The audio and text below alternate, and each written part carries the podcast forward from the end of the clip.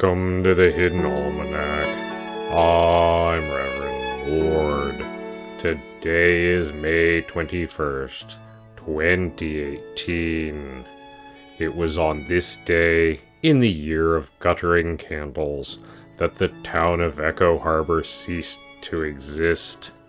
It stayed non existent, so far as we can tell from satellite photos, for nearly 11 hours, whereupon it winked back into existence, turned several degrees counterclockwise.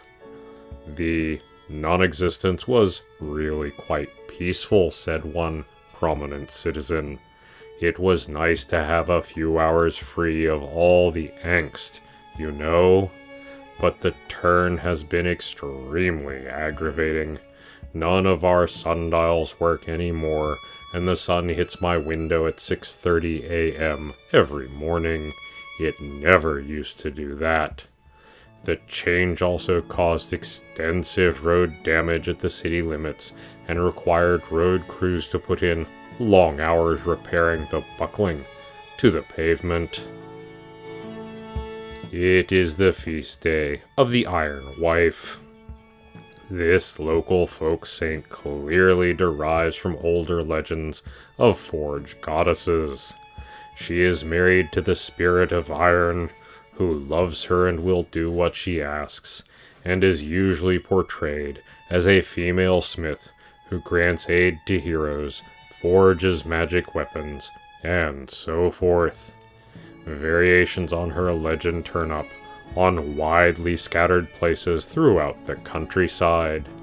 When the church attempted to assimilate her as a saint, this was attributed to lengthy pilgrimages between holy sites, but the trappings of organized religions never fit terribly well over her, and she was retired from the official ecclesiastical calendar early in the 20th century.